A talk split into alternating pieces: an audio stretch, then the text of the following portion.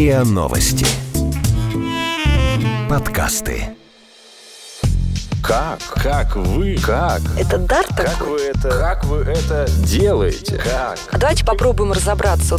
Как вы это делаете? Так. Разговор с теми, кто делает. Здравствуйте, это подкаст «Как вы это делаете?». Меня зовут Наталья Лосева, и здесь я говорю пристрастно с людьми, которые делают невозможное, неоднозначное, интересное. И сегодня у меня в гостях человек, которого я ждала много-много месяцев. Это Петр Павлович Бирюков, заместитель мэра Москвы, правительства Москвы по вопросам жилищного и коммунального хозяйства и благоустройства. Здравствуйте, Петр Павлович. Здравствуйте. Вот вы уже 12 с лишним лет в городе отвечаете за хозяйство. То есть вы такой, мне кажется, экстремальный долгожитель, да? Ну, похоже. А сейчас, оглядываясь вот на эти 12 лет, уже такая знаковая какая-то цифра, 12 лет, что самое главное, как вам кажется, по вашей кафедре произошло?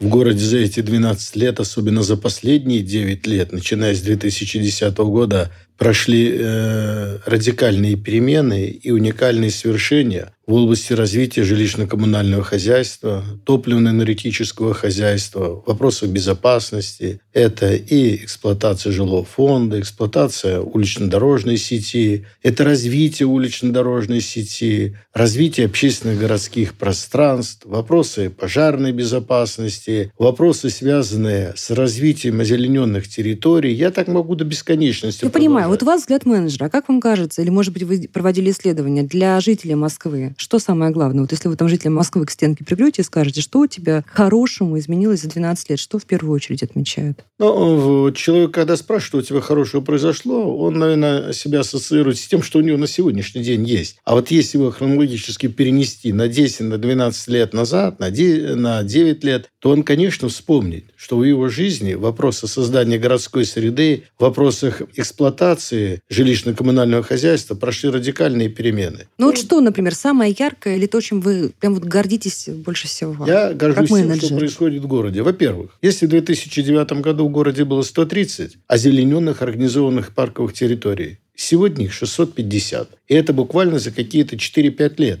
Впечатляет. Впечатляет. Жители обратились к мэру, он принял решение по созданию парков по месту жительства. Около 400 парков за это время были созданы по месту жительства. Это парки, где есть комфортная среда, есть пешеходно-прогулочная э, тропиночная сеть, есть элементы досуговой деятельности, досуга для детей, подростков, людей преклонного возраста. Эти парки находятся в безопасном состоянии. Мы когда-то вспоминаем э, вот, седьмой, восьмой год. Бывало, наступал зимний период, и в зимнее время где-то 200 различных отключений тепла было в квартирах по городу, а иногда и 300. А сейчас А вот прошедшие 10 лет мы прошли без единого аварийного отключения теплоэлектроснабжения. Город сегодня отработал систему резервирования тепла, электроэнергии, воды таким образом, что если где-то проходят технологические сбои, то мы тут же переходим на резервное тепло, вода, электроснабжение. Но еще раз подчеркиваю, ни одной крупной аварии. Это же целая система работы. Следующий вопрос. незаметное. И незаметно. Следующий вопрос. Девять лет назад мы отключали воду горячую в летний период для подготовки. На две недели? Нет, тогда мы Да? уже отключали на 21 день. А. Потом стали отключать на две недели. А сегодня это 10 дней. Слушайте, я даже вот уже не помню, что было две недели без горячей воды. Ну, а сегодня 10 10 дней. дней. И в то же время москвичи требуют, вообще, может быть, совсем нельзя этого А сделать. планируете сократить? Но этого сделать технологически нельзя. Невозможно всё равно. Идет отключение теплоносителя, Мгм. то в это время идет опрессовка тепловодомагистралей, и мы выявляем все места, где надо принять меры, отремонтировать, чтобы не было в зимний период порывов. Сегодня мы с гордостью говорим о том, что в городе создана городская комфортная среда. Мы имеем 350 улиц, по которым можно ходить, гулять, проводить фестивали. И за последние 7 лет вот эти улицы приведены в порядок. Когда-то в городе была одна пешеходная зона. Старый Арбат Старый? Арбат. Ну, не такой комфортный. Сегодня, подчеркиваю, 350. А это выгодно вообще для города держать э, пешеходные зоны? Ну, конечно. Пешеходные зоны выгодно. Люди гуляют, люди проводят свободное время. А на этих улицах увеличилось количество посетителей, туристов. Они покупают Увеличился что-то. товарооборот в магазинах. Увеличилась стоимость недвижимости на этих улицах. А потом эти же улицы превратились в то, чему они были в первозданном виде предназначены. Их исторический облик, их исторические фасады. Они имеют подсвеченные фасады. Это радует глаз, радует глаз туриста, посетителя, особенно жителей. Ну, то есть это и бизнес-проект, и политический проект получается, да, и такой гуманитарный. Вот вы сказали, что люди обратились к мэру. А вообще, когда вы расставляете приоритеты, потому что я понимаю, что сделать все и сразу в любом хозяйстве невозможно, да, ну, потому что это живой организм, там что-то становится, наверное, хуже, там что-то нужно ремонтировать, где-то нужно проводить какие-то инновации. Но вот как в городе расставляются приоритеты? Что мы делаем в этом году, что в следующем году? Только на исследовании мнений жителей основывается или по каким-то другим, более рациональным, может быть, параметрам вы определяете приоритеты? Ну, во-первых, начиная с 2010 года мэром была поставлена задача выработать критерии оценки благоустройства, создания комфорта в городе. Если бы мы в 2010 году сказали, что вот мы займемся улицей, займемся районом, это было бы неправильно, неправильно мы бы э, ориентировали себя. Мы тогда пошли по пути создать благоустроенные дворы, создать обустроенные подъезды. Эта задача была решена в течение четырех лет. Мы все московские дворы отремонтировали, отработали новый стандарт, привели к новому стандарту. Мы обустроили порядка 30 тысяч детских городков, примерно 18 тысяч межквартальных городков, около двух тысяч детских спортивных площадок. Это все по новым стандартам. Травмобезопасные малые архитектурные формы, травмобезопасные спортивные снаряды. Мы, советуясь с жителями, посмотрели, где не хватает спортивных площадок, где не хватает площадок для силовых видов спорта, э, игровых площадок. И вот эти площадки были созданы. Затем москвичи обращаются и предлагают сделать парки по месту жительства, о которых я говорил. Мы пошли по реализации и этого проекта. Пять лет назад, советуясь с москвичами, встречаясь с москвичами, мэр внес предложение, мы отработали программу «Моя улица». Вот в рамках этой улицы 350 улиц обустроены. И, конечно, этого было мало. Мы в основном занялись центральной частью города, исторической частью, привели ее в порядок, а, сделали такие комфортные пространства. А дальше родилась идея во время встреч с москвичами заняться предметно каждым районом. Мы опрашивали москвичей,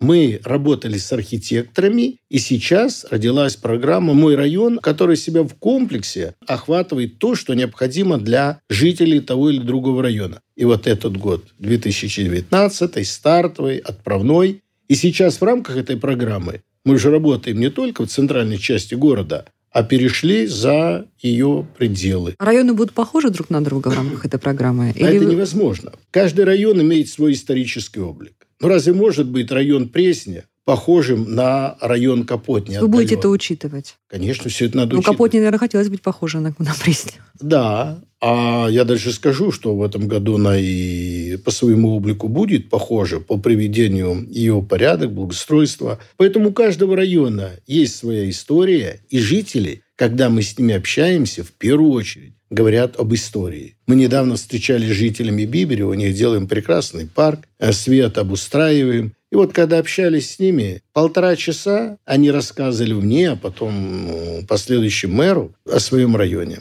Они знают всю его историю, когда он зарождался, где были первые учебные заведения. Вот вам это важно? Это важно. Вот как раз нам это важно. И мы-то в своей программе реализуем как раз то, что когда-то было зарождено. Наша задача сейчас, вот реализуя программу «Мой район», основываясь на программе «Моя улица», перейти от улиц для автомобилей к улицам для пешехода, к улицам для создания городского комфортного пространства, перейти от легковых автомобилей к развитию общественного транспорта с тем, чтобы в городе было комфортнее, в городе дышалось легче. Петр Павлович, сейчас было опасно, да, когда вы сказали прийти от личного транспорта к общественному. Значит, ждут какие-то перемены автомобилистов? Да нет, никаких перемен. Никаких перемен. Здесь создается сеть общественного транспорта. И право каждого выбрать тех или других условий или общественный транспорт, или же легковых автомобилей. Мы сегодня доступность метро жилым массивам значительно сокращаем. Мы уходим от тех 65% и продвигаемся сегодня далеко к 80%. Это что значит 80%? А это уточним. пешеходная доступность до линии метрополитена. Смотрите, Петр Павлович, я вот обратила внимание, что чище стали машины в городе. Вы как-то вот можете это объяснить? Потому это э, климат так изменился, зима не такая, не знаю, э, не с таким количеством оттепели стала. Почему машины в городе стали чище? Или это по вашей кафедре? О том, что зима стала лучше, я бы этого не сказал. 70 переходов через ноль. И видим, какие зимы. Огромные снега. Снег мы убираем в течение дня-двух. Даже если 40 сантиметров снега выпадает, у нас нет коллапса транспортного, чтобы кто-то стоял. Летом мы не видим пыли. Причина в другом. Причина в том, что дороги наши стали чище. А чего они стали чище? Взять 10 лет назад в городе было там, ну, сотня, а может того меньше пылесосов. Сегодня их две с половиной тысячи крупногабаритных примерно полторы тысячи маленьких пылесосов. И регламент... А вы... мы их не видим. Они что из себя представляют, эти пылесосы? А они Это машины такие? Машины такие же, как и уборочные, но с емкостью. А, просто мы она не понимаем, идет... что это пылесос. Да, она идет лотковой части по регламенту, убирает, вычищает. А зимой, когда сухая морозная погода, ходят по разделительной полосе, и у нас нет пыли. А значит, если пошла дождливая погода, тогда нет грязи, которая попадает на машину, потом с машины сыпется. И машины чистые. Применение техники в городе позволяет содержать город таким вот образом. Сейчас в городе примерно 25 тысяч единиц различной техники, городской, коммунальной. Построена система, построены регламенты уборки. Дальше улично-дорожная сеть. Мы когда-то дороги ремонтировали раз там 7 лет, было много выбоин, ям. Мы когда начался сезон распутицы, имели тут ежедневно по 500-700 различных заявок на выбоины. Сегодня есть регламент. Внекатегорийные дороги раз в три года ремонтируются, первая категория раз в четыре года, там дворы даже раз в семь лет. А когда-то ремонтировали э, там через 15-20 лет. То есть вы выдерживаете вот этот график? Выдерживаем этот график. А можно задам вопрос, который волнует, мне кажется, всех москвичей, и каждый год э, появляются бурные обсуждения в чате. Зачем во время дождя поливают дорогу? Вот это как раз наше московское изобретение. Можно насколько угодно ругать. Вот когда идет дождь, то все равно выхлопы газа, какие-то остатки грязи, они начинают размокать. Они становятся эластичными. И когда идет поливомоечная машина под давлением моет улицу, то как раз вот эту размокшую грязь, она вся сбивает водоприемное устройство, и она уходит с улицы. То есть вы как бы используете натуральную вот эту силу дождя и, и дополняете Конечно. ее искусственной, и очищаете да. улицу. Да, вот, допустим, надо что-то вам помыть, автомобиль свой помыть или там провести стирку белья, вы же сначала его замачиваете а потом начинаете дальше отстирывать. Вот примерно такие процессы. То это есть не... это не безрассудство каких-то там коммунальных Конечно. хозяйств, это ваш план? Это наш план. Второй вопрос. Мы в жаркую погоду видим, идут машины, форсунки поднятые кверху, и дождь так льет в жаркую погоду. Это идет аэрация, это тоже идет увлажнение, смягчение вот этой жары. Это тоже комфортно для городской среды. И асфальт охлаждается, и каменные плиточные покрытия много всяких технологических приемов, которые работают на пользу города. И вот это все... Вы это подсмотрели где-то или вы это придумали в Москве? Ну, это мы сами специалисты, сами способны решать эти вопросы. Еще одна тема, которая очень популярна в разных чатах и на форумах. Капитальный ремонт. Вот люди говорят, мы, значит, сдаем какие-то деньги, у нас капитальный ремонт будет через 30 лет, зачем это все надо? Как на самом деле обстоит сейчас дело с капитальным ремонтом? Есть городская программа, рассчитанная на долгосрочный период, на 30 лет. Она разбита на трех трехлетки. И в рамках трехлетних программ мы проводим ремонты жилого фонда по 15 основным видам, которые в Москве определены. У нас... Э, Это больше... виды ремонтов или виды, виды домов? Виды ремонтов. Виды, виды ремонта. Это система водопровода, электрики и так далее. Но есть дома, которые требуют срочного ремонта. Тогда вносятся изменения в соответствующую программу и принимается решение по ремонту. Сколько Надо... процентов сегодня домов в Москве? На сегодняшний день из 28 тысяч включенных в программу уже 6 тысяч отремонтировано. Это четвертая часть даже э, вот, отремонтировано домов по городу за период с 2015 года. Мы... И в 2020 году вы сколько спланируете Вот на 2020 год планируем примерно около 2000 домов. А какие районы в первую очередь вы будете развивать? Все равно же есть какой-то, наверное, список очередности. Нельзя, нельзя же одновременно все районы э, сейчас вот развивать и модернизировать по вашему новому плану. Какие? Вот как да. раз мы и развиваем все одновременно. одновременно. Мы в этом году вышли далеко за пределы центральной части города, пошли на крайние районы. Ну, например, Южный округ, Западное Бирюлево, Восточное Бирюлево, Юго-Восток, Капотня. Мы пошли в Вишняки, мы пошли в Косиново-Ухтомский Восточный округ.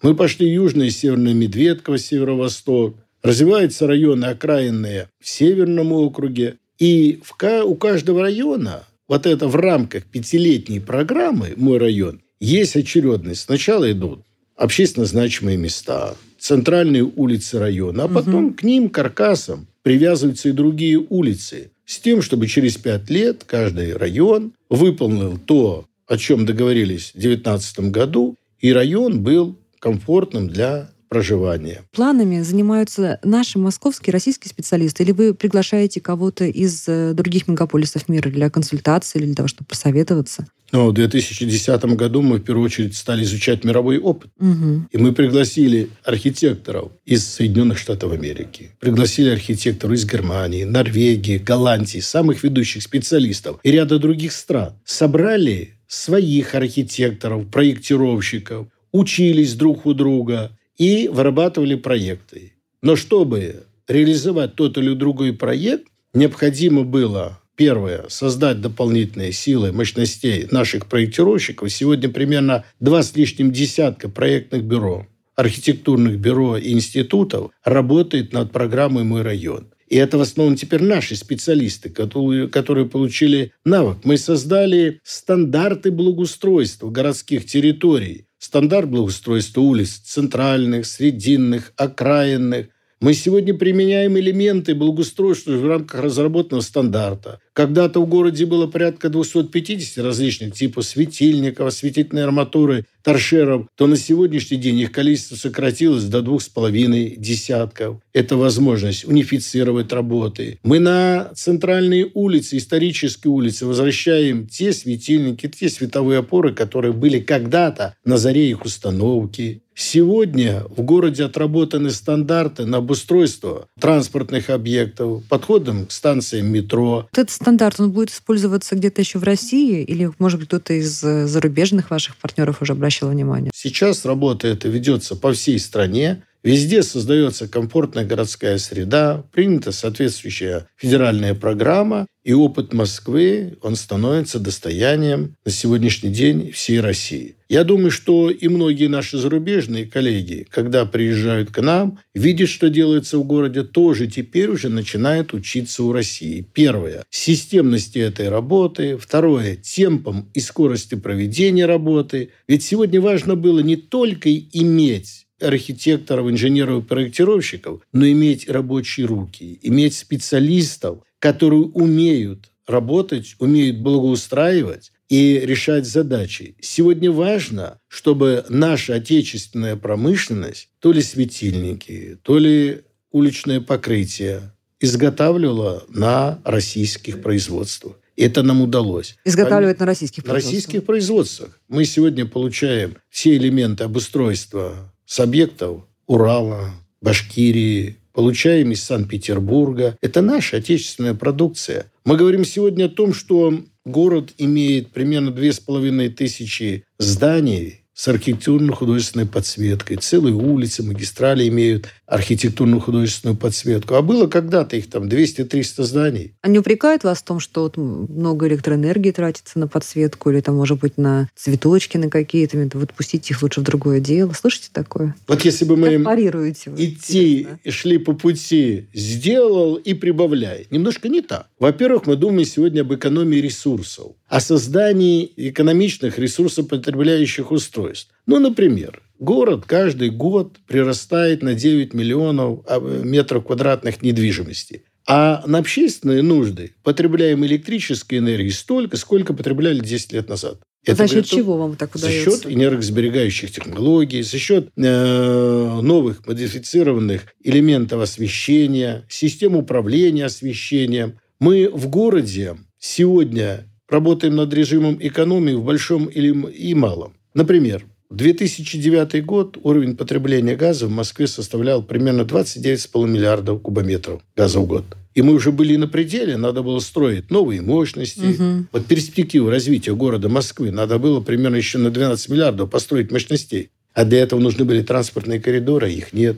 Для этого нужны были средства, это тоже накладно. То есть грозил коллапс? Да. И тогда было принято решение провести модернизацию нашего газового хозяйства, модернизацию наших Э, ТЭЦ и других потребителей газа. И сегодня мы достигли того, что уровень потребления газа сократился на 20%. Население выросло, объекты Насколько, кстати, недвижимости выросли где-то процентов на 40, а потребление газа, наоборот, сократилось. Ну, здорово, ничего не скажешь. Мы говорим о том, что потребление тепла в городе, мы сегодня имеем резервы мощностей примерно 50%. Это значит, что, допустим, если наступят э, аномальные морозы э, в два раза больше зимой, чем обычно, то вы сможете выдержать такую нагрузку. Да? Вот Конечно. Это, Двойную нагрузку. Это резерв это означает. И для этого мы можем сегодня развивать наши мощности застройки. Сегодня возникает вопрос по электроэнергии. Мы тоже имеем примерно 25% резерва мощностей потому что мы построили 6 новых парогазово-генераторных установок, которые дают экономию выработки электрической энергии и потребления газа. Как вы это делаете? Разговор с теми, кто делает.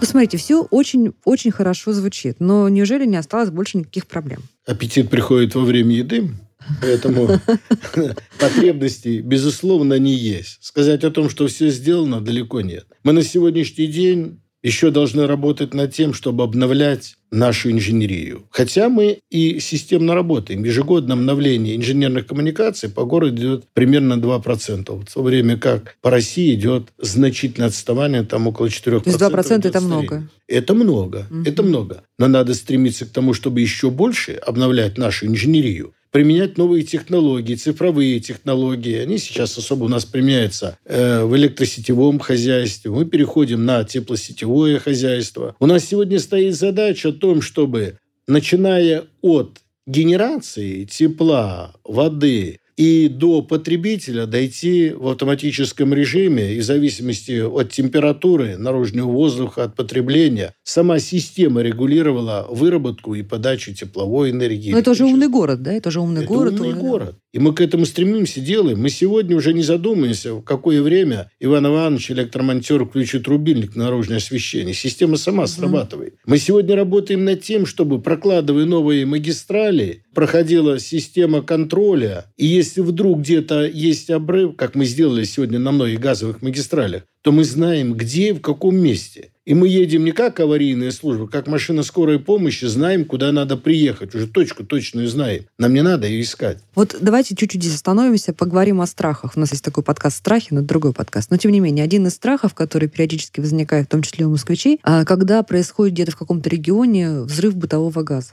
И всем очень страшно, потому что Москва газифицирована, мы все очень любим газовое снабжение. Вот к этому есть какая-то отдельная э, программа безопасности э, газового снабжения жителей? Но в первую очередь есть такая программа эксплуатация жилого фонда и газовых приборов специалистами. В Москве есть государственное предприятие, принадлежащее городу Мосгаз, где работают опытнейшие специалисты, где система контроля на уровне цифрового контроля, цифровой информатизации срабатывает четко. Второе. Система построена на безусловном контроле, замене устаревшего парка. То ли сами владельцы то или другой квартиры меняют устаревшие плиты. Угу. Специалисты дают диагностику. Граждане, которым нужна помощь со стороны города, получают от Москвы субсидии, им бесплатно ставятся газовые... Они добросовестные граждане. Да, они добросовестные. Есть законы, которые мы применяем, даем предписания. Нет, обращаемся в органы прокуратуры, и все ставим на свои места. Вот прошедший год был очень актуален в этом вопросе. В течение четырех месяцев специально созданные технические комиссии с представителями жилищной инспекции отрабатывали каждого потребителя. И нам удалось скрыть достаточно большое количество, примерно около трех тысяч квартир –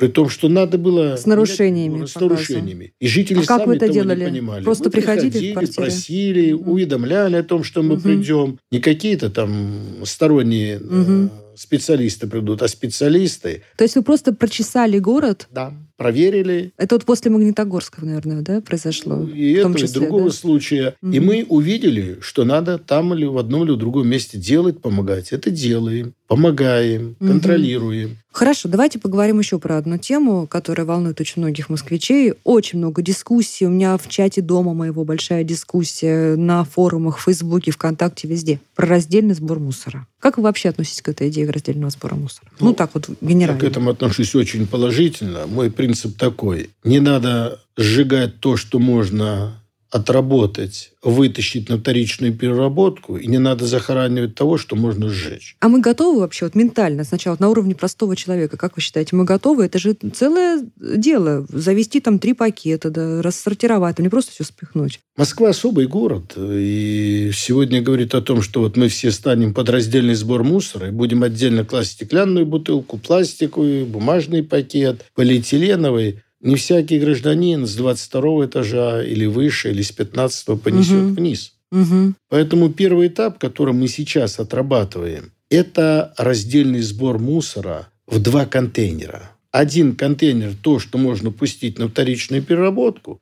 Бумага, пластик, полиэтилен, металл, цветной металл. И второй все контейнер – все вместе. Угу. Второй контейнер и первый пойдут по разным направлениям. Первый контейнер это будет синий контейнер для вторичной переработки сырья и серый, серый контейнер, который пойдет потом на комплексные пункты переработки отходов. Вот эта работа у нас сейчас ведется, и с 1 января 2020 года все 18 тысяч московских контейнерных площадок будут оборудованы под такой раздельный сбор. Сто процентов. Сто процентов. То есть мнения не будут спрашивать жители, что, вот, может быть, вы не ну, хотите. Конечно. А дальше угу. право каждого москвича Конечно, эту работу надо А обычные проводить. оставят тоже контейнеры? Обычно их будет контейнерная площадка. Угу. На ней будет стоять два типа контейнеров. Синий контейнер, куда класть то, что пойдет на переработку. Бумага, пластик, угу. стекло и так далее. И серый контейнер, куда, куда вообще пойдет все. Все. Угу. Дальше будут приходить мусоровозы с синей раскраской, который будет забирать то, что идет на вторичную переработку, и этот мусоровоз, набрал полностью свою емкость, будет увозить на комплексные пункты переработки отходов, где сухой вторичный материал будет еще раз сортироваться угу. и по фракциям направляться на переработку. Серый контейнер будет забирать серый контейнеровоз, бункеровоз, который будет забирать этот мусор, вести тот же самый комплексный пункт переработки отходов, и дальше что-то будет уходить дополнительно на вторичную переработку, а что-то будет уходить на полигонные захоронения. Вы же, наверное, видели вот эти видео, которые гуляют там по YouTube, когда э, приезжает машина и какие-то там работники из всех контейнеров туда сваливают. Это, конечно, очень сильно ну, демотивировало. Можно сегодня любой вариант этот угу. смотреть, но ну, у нас на сегодня по городу уже 5000 контейнерных площадок оборудованы под раздельный сбор мусора. А есть районы-лидеры, которые э, дисциплинированы? Ну, сегодня в Северо-Востоке хорошо эта работа идет, на Востоке идет хорошо работа. Мы на сегодняшний день поставили в общественно значимых местах в парках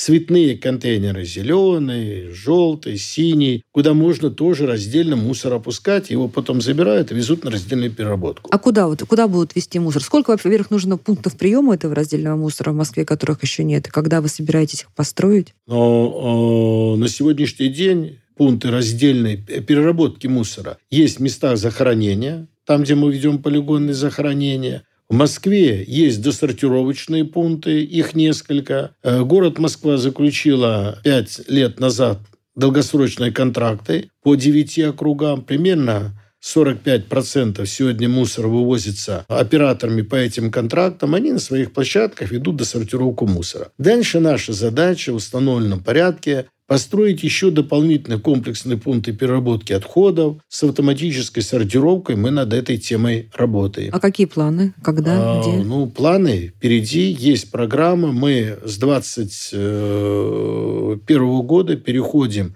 на работу в условиях единого оператора, и тогда будут совсем другие условия, по которым будем работать. Но что касается возможность раздельно собирать мусор, то мы ее вводим уже с 1 января 2020 года. Смотрите, вот я когда почитала про опыт разных других стран, которые уже прошли этот путь, у меня такой вывод э, сформировался, что успешно программа заработала там, где жестко штрафовали. А вы предлагаете так, в общем, все на совести делаете добровольно. Ну, конечно. Ну, зачем же стремиться к штрафам? Ведь э, принцип, в первую очередь, на мой взгляд, Потому что усилия для создать человека. условия дать возможность. Вот я вам приведу один такой пример из нашей жизни. Десять лет назад мы, бывало, едем по улице, по дороге и видим на перекрестках огромное количество окурков, бумаг, выбрасывают в окно. По улицам идем, у торговли там бутылки валяются, стаканчики, пакеты. А сейчас-то мы этого не видим. Мы никого не штрафовали. Мы создали возможность. А. Поставили урны. Б Москвичи увидели, что это красиво, что их город, и люди сами воспитываются. Вот мы идем по пешеходной улице, по пешеходной зоне, по Тверской. Мы же не видим, чтобы там разбросанный мусор был где-то или нет. Да, иногда ходят там дежурные рабочие ручной уборки, но в основном-то чисто. Мы идем по нашему бульварному кольцу в любое время дня и ночи. Мы же видим чисто. То есть вы надеетесь, что люди просто дозреют? Я надеюсь, да, я надеюсь, уверен. И нам надо этой работой заниматься, начиная со школьной скамьи. То, чем мы будем заниматься. Вот некоторые ученые, некоторые специалисты предлагают, дают предложение, что, может быть, в школьные программы пора э, было бы и включать такой э, предмет, как экология окружающей среды. Ну, наверное, тоже интересно. Так же, как вопросы жизнедбезопасности, так и вопросы экологии. В одной из ваших э, сфер вашей ответственности, ваших обязательств входит сеть общественных туалетов. Это важно для города? Или это, ну, так вот сбоку припека? Конечно, важно. Это естественная явление. Без этих объектов жизнеобеспечения не обойтись. Поэтому что мы делаем в вопросах благоустройства, наши парки, скверы, так это обязательно, чтобы присутствовали стационарные туалеты, чтобы круглый То есть не эти кабинки вонючие Нет, пластиковые? круглый год можно пойти ими воспользоваться. Это первое. Второе. Мы увеличиваем сеть стационарных туалетов на городских территориях. Ну а когда проходит огромное количество общественно-политических мероприятий, праздничных мероприятий, там приходится выставлять временные модули, временные кабины, но, извините меня, они не такие уж неприятные, неприглядные. Есть службы специальные, которые заканчиваются мероприятие, тут же и зачищают, убирают, вымывают и так далее. Вы планируете как-то расширять эту сеть общественных туалетов? Да, конечно. Есть за счет строительства цифры? новых объектов пребывания, за счет развития городской среды и, конечно же, в первую очередь, это на парковых территориях. Какие-то цифры есть на 2020 год? Ну, сегодня мы о цифрах не говорим, мы сегодня назовем только одну цифру, что в этом году будет 60 объектов озеленения особо значимых территорий обустроены. Угу. Так вот, во всех них будут и в начале, и в середине, и в конце движения по этому объекту построены общественные туалеты. Как вы это делаете? Разговор с теми, кто делает. Вы знаете, я бы не хотела с вами делать такое парадное интервью, знаете, как для обложки. Потому что мне кажется, что вы ну, глубже, чем чиновник для парадной для обложки. Я слышала, что вы очень часто приезжаете сами на место аварий каких-то. Вы приезжаете туда, где происходит ну, какой-то коллапс. Потому что понятно, что под вами огромное хозяйство и неизбежно да, э, какие-то ЧП. Это потому, что вы вот вам нужно контролировать все, и вы не доверяете, это может быть, своим исполнителям? Или это просто вот такой внутренний зуд, такой азарт какой-то оказаться вместе ЧП и самому все руками разрулить? Ну, я бы здесь все это вместе заложил. Во-первых, я не могу быть равнодушным тому, где что-то вдруг случилось. И до тех пор, пока я сам не стану свидетелем того, что там есть, не приму решение, а зачастую приходится принимать решение, не доведу все дело до логического завершения, я не могу быть спокойным в той или другой ситуации. То ли это пожар, то ли это чрезвычайная ситуация, то ли это технологическое какое-то отключение или сбой какой-то. Везде я считаю обязательным присутствие руководителя, который ведет это направление. Не может руководитель успешно руководить, если он только сидит в кабинете, дает команды по телефону или же посылает смс-сообщение, что надо сделать. Принцип должен быть такой. Не тот руководитель, который учит, а тот руководитель, у которого учится.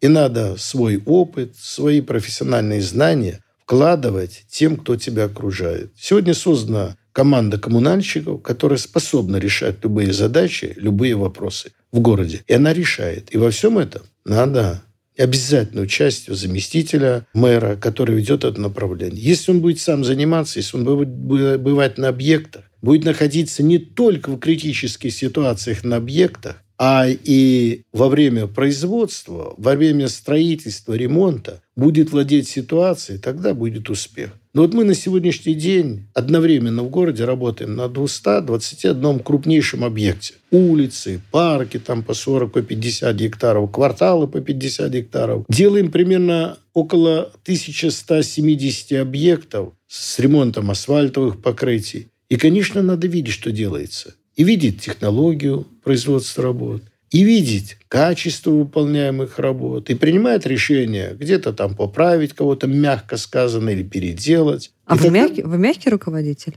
Мягко поправляете? Я мягко поправляю так, что поправляется все быстро. Ну как мягко? С любовью к делу с любовью. К Слушайте, когда вы приезжаете в отпуск куда-нибудь, да? Это мы с вами выяснили перед э, нашим разговором, что в отпуске вы бываете, нарушая экзот, совсем мало, и большую часть своей жизни проводите в городе. Но все-таки, когда вы приезжаете в отпуск, входите по какому-то красивому городу, вы на него смотрите как на красивый город, или у вас уже профессиональная деформация, и вы так себе списочек составляете недоделы? А, во-первых, где бы я ни бывал, я смотрю все как профессионал. Иду я по Москве, еду я по Москве, бываю в другом регионе. Я не вижу архитектуры, а если вижу, то вижу с точки зрения состояния фасада, крыши. Вижу, какая пешеходная дорожка, какой асфальт. В первую очередь, вот эти профессиональные качества и зуд к тому, что она должно быть хорошо, преобладает все мои взгляды на прекрасное, на красивое, ну, ничего не сделаешь. А что-то было, что вас впечатлило в каком-то городе, в путешествии или в командировке? Вы привезли и реализовали это в Москве?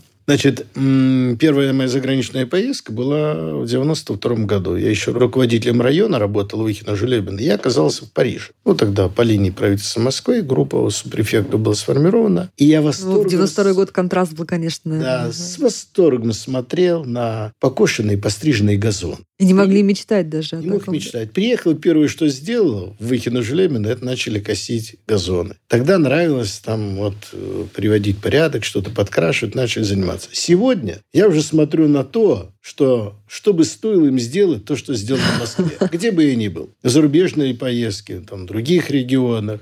Ну и потом, конечно, радует то, что приезжают коллеги, встречаются москвичи и говорят о том, что вот у нас красиво, вот бы они к нам приехали, учились. Наша школа для них открыта, пусть приезжают учатся. Урбан форум, когда был, тогда же оценка в прошлом году, в этом году была дана колоссальная зарубежных специалистов, зарубежных ученых, зарубежных политиков. И они удивляются темпом, скорости преобразования города Москвы. А вот то, что вы... Вот я прочитала, что вы э, родились в сельской семье, вы сами из села. Вот вам это мешало или помогало, когда вы стали управлять мегаполисом? Вы, наверное, мечтать не могли подросткам, что будете когда-то московским хозяйством? Ну, конечно. Так жизнь сложилась. А сельское вот это вот сельское происхождение? А сельское помогало? происхождение, оно как раз помогает работоспособности, угу. выдержке, выносливости, не бояться трудностей. Ну, для нас, допустим, работать там с 8 утра до 24 Никаких проблем нет. Суббота, воскресенье быть на работе нет. Кстати, я каждый день после 21 выхожу с работы, переодеваюсь в такую легкую спортивную одежду и километра 12 по центральной части города, по улицам. Эта система работает. Каждый день? Каждый день. Ничего себе. Идет со мной группа ребят, которые работают. А, то есть у вас это отдых?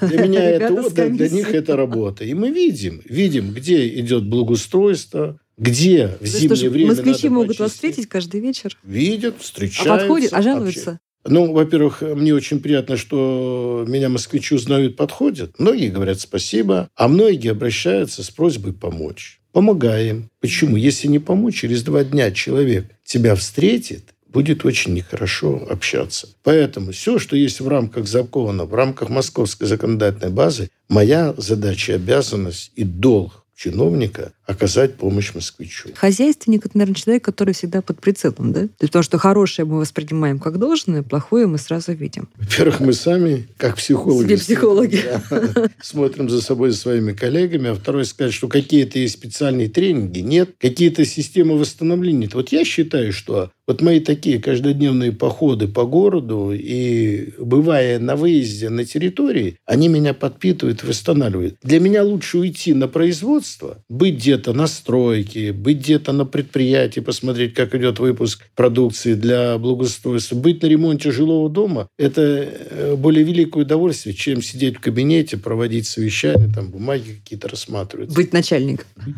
начальником. Ну, зачем? Начальник увидит, начальник должен показывать себе показывать пример, как вести, как делать, что надо делать. Как бы вы хотели жить лет через 15? Вот примерно так же, как сейчас.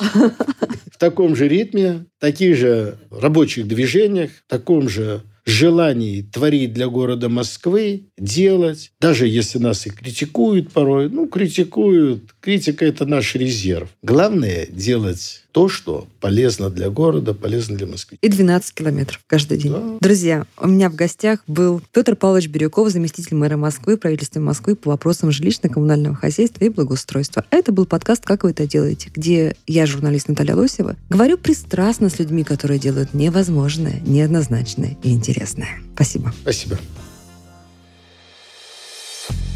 Вы слушали эпизод подкаста «Как вы это делаете». Автор и ведущая подкаста Наталья Лосева.